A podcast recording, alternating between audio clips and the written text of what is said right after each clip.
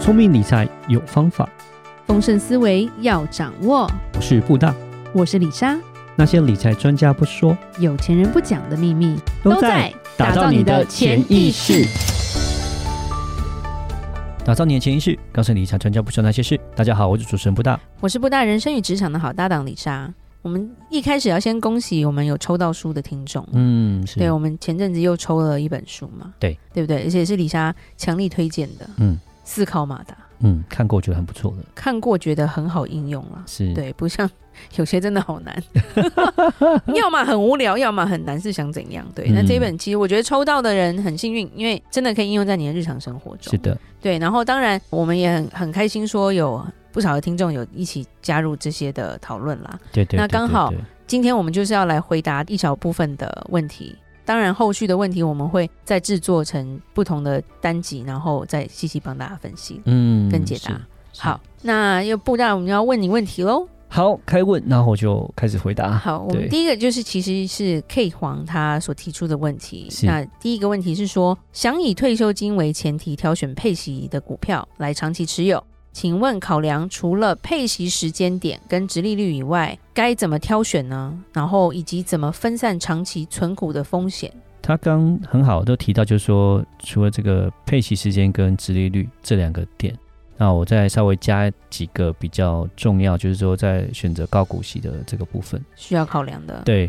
第一个就是我觉得很重要是配息的稳定度，是我觉得对稳定度是很重要。不能这时候很高，下一次很低那种感觉。啊对对对对对对对，其实是稳定度是蛮重要的啦。嗯哼对，因为配息不稳定，就会造成说，其实，在退休金来讲，最重要就是这个现金流嘛。对对，那你如果一下子配的多，一下子配的少，那等于就是说你的薪水好像不是很固定，一下多嗯一下少，但你在安排的时间上就会有比较大的一个问题，就是安排你的现金流上面，生活上对就有比较大的问题。所以我觉得这个是配息稳定度是很重要。嗯基本上你就要看一下，就是说，诶、它过去十年的配息哦怎么样子，稳不稳定，是不是固定？嗯像美国就会有所谓的股息贵族，股息贵族，嗯，我们之前有提过有一集，对，讲到股息贵族，股息贵族他们是过去十五年，它是每年每年它的配息都成长的公是司。是，对，其实美国就有这样子的拉出这样的资料，就是有些公司他们所谓的股贵息族对贵族公司，那它就是每一年它的配息都是固定，而且是嗯哼每年成长。像是可口可乐啊，包括是最爱的，对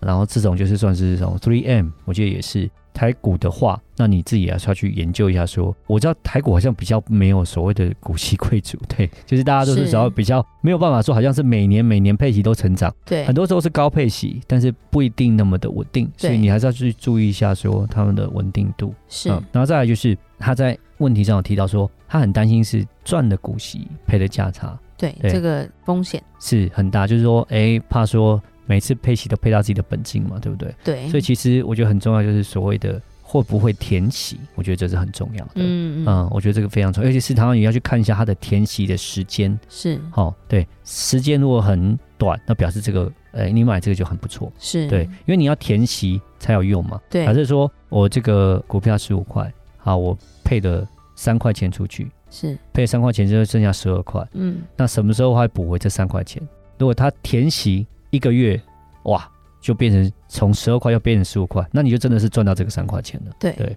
所以会不会填息其实也是非常重要，我觉得是一个指标。是，所以像我们在看所谓的那种什么高股息的 ETF，那也是一样，我们就会看它的填息日多少。其实，在官方一些 Google 其实都可以查得到，就看说，诶是多久填息？如果它填息时间都非常的快，哦，那这个 ETF 或者股票你就可以适合投资，因为你就不会用担心说你赚了股息，但是你赔了价差这样。才不会有点本末倒置的感觉啦。对，嗯那分散风险的话，那当然我就会建议说，尽量就是能够各个产业面都投，这样子会比较好一点。对哦，尽量不要是同一个产业，因为同一个产业可能就是会有景气的一个周期循环，是，刚好这个时候电子股可能就是不好，或者这个时候的金融股不好。那如果你全部都同一个产业的话，就会造成就是同时都不好的情况之下，是，就变成说这风险就会比较大一点。嗯那如果说你所选的股票是产业面是比较广度是一，点，就是说，哎，可能电子业、金融业什么都有。对那，这样的话分散一点，那变成是拿到的配息的稳定度可能也会比较高一点，这样子。对，因为你没有办法去预估你要退休的那一年是哪一个好，哪一个坏嘛。对对对对对，那等到你要拿钱那一年，你只投。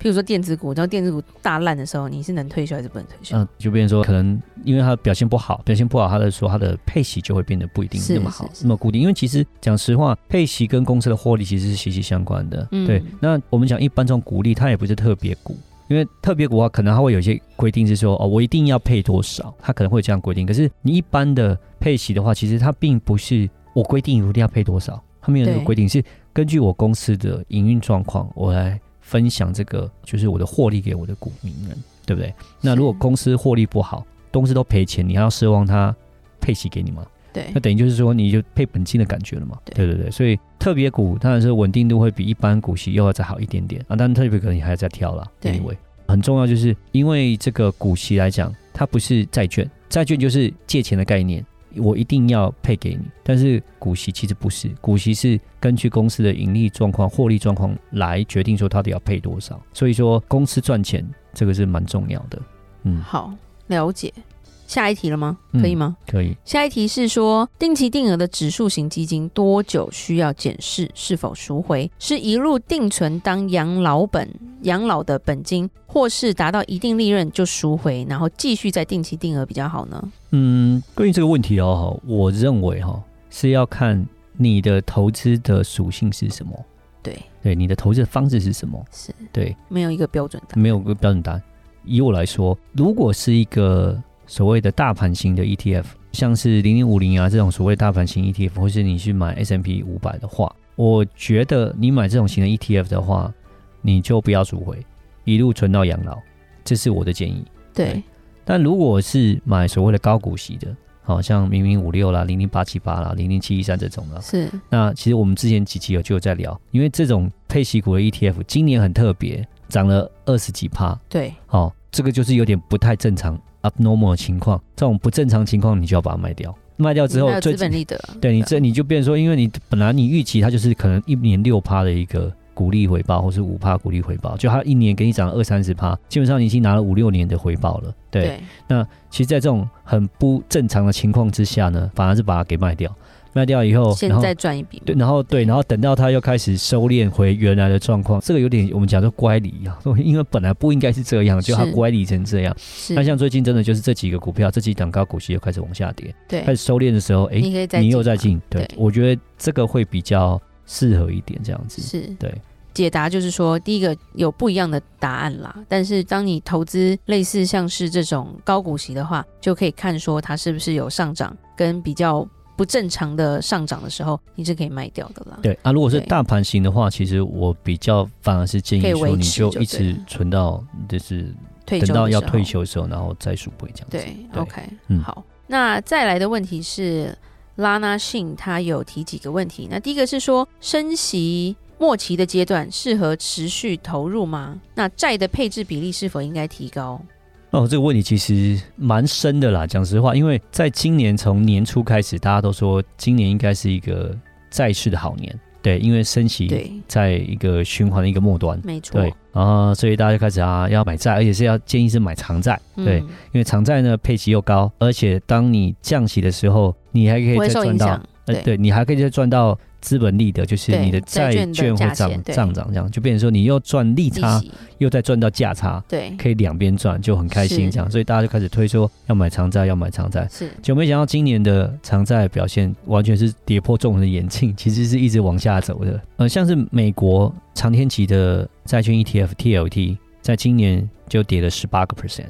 哇哦，对，就跌了蛮多的。那大家都在想说，我觉得蛮多投资人都一直觉得说，哎，就是现在是一个升级末端的阶段啊，然后其实应该买长债还是比较好的，就没想到今年的债券是反而是跌了，我刚刚讲已经十八个 percent，而且最近近期。以今天我们录影的时间来讲，那个十年公债殖利率也是又突破前高，到了四点九，对，是将近要五个 percent 的一个利率哦。所以说现在来讲，反而是我会认为是买短债好一点，现在先不要买长债。是对，好，我们分两个方面来讲。第一个方面，现在买债到底好不好？我们先讲说，以前哦，我觉得在二零二零年之前，基本上很少人买债。为什么？那时候是低利率的情况下，很少听到人有买什么债券的。我觉得至少我在我的投资的这个经验来讲，真的很少都在讲什么，因为讲定存很低，都不到一趴，对都在买股票，对对不对？都没有在买什么债券避险是的，很少很少。但是二零二零年之后，OK，然后就是因为降息，COVID 19关系，可是从去年开始，债券的殖利率就不一样了。嗯对，像现在你去银行定存，美金的通常都是五趴，就他他都还听到有六趴的。可是你要知道，当你五趴六趴的时候，它真的是其实是属于比较有投资价值的。就像台湾哈，台湾通膨才几趴，台湾通膨但 anyway，反正就是现在是算起来是大概两趴多三趴不到。是，对你五趴的话，其实是很好的，是可以等于是凹币，就是说能够胜过你的通货膨胀。所以债券来讲，像现在的殖利率五趴多六趴，尤其是像是一些投资等级债，都有将近要六趴的一个报酬。其实买债券我觉得是可以的，是，但是买债券是要买短债还是买长债？OK，这又是另外一个问题。对，长债为什么现在不适合买？主要是因为目前来看起来是这个殖利率还有一点太高。嗯哼，就是不够高啊，它可能还会在 price in 之后再往上拉。是，我再讲清楚一点，其实我在那个我们的社团里面有写，我先讲，现在基本利率是五点二五，对，美国基本利率是五点二五，一般正常情况下没有殖利率倒挂的情况下，你基本利率是五点二五之后呢，上一点点就会是两年公债殖利率，两年公债殖利率会比五点二五要再高一点点。嗯好、哼，可能会到五点五。然后呢嗯，十年公债殖利率会比两年公债殖利率还要高一点，因为你越长嘛，你摆的长，当然我殖利率要给你高一点，对不对？对然后有可能会比五点二五再高一点。那三十年公债殖利率一般来讲就会比十年公债殖利率还要再更高，因为我放的久嘛，当然利息要给的多一点。所以一般殖利率没有倒挂的情况下，就是会是最小的是基准利率，再来是两年，再来是十年，再来是三十年，慢慢往上叠加。那现在是对殖利率倒挂的情况下，所以基准利率是五点二五，可是两年公债殖利率在五点二，但是十年公债殖利率现在是还不到五，它是四点九左右，是一个倒挂的情况下。那为什么会倒挂？倒挂因为是大家在期待说它可能明年会降息是，OK。但是现在因为你也知道说通货膨胀的关系，然后呢，其实目前来讲。因为油价高涨啦、而且美国目前来讲经济环境还是很好，我们看零售销售数字还是很漂亮，嗯哼，失业率也是很低，还是三点八。对，，其实好像没有那种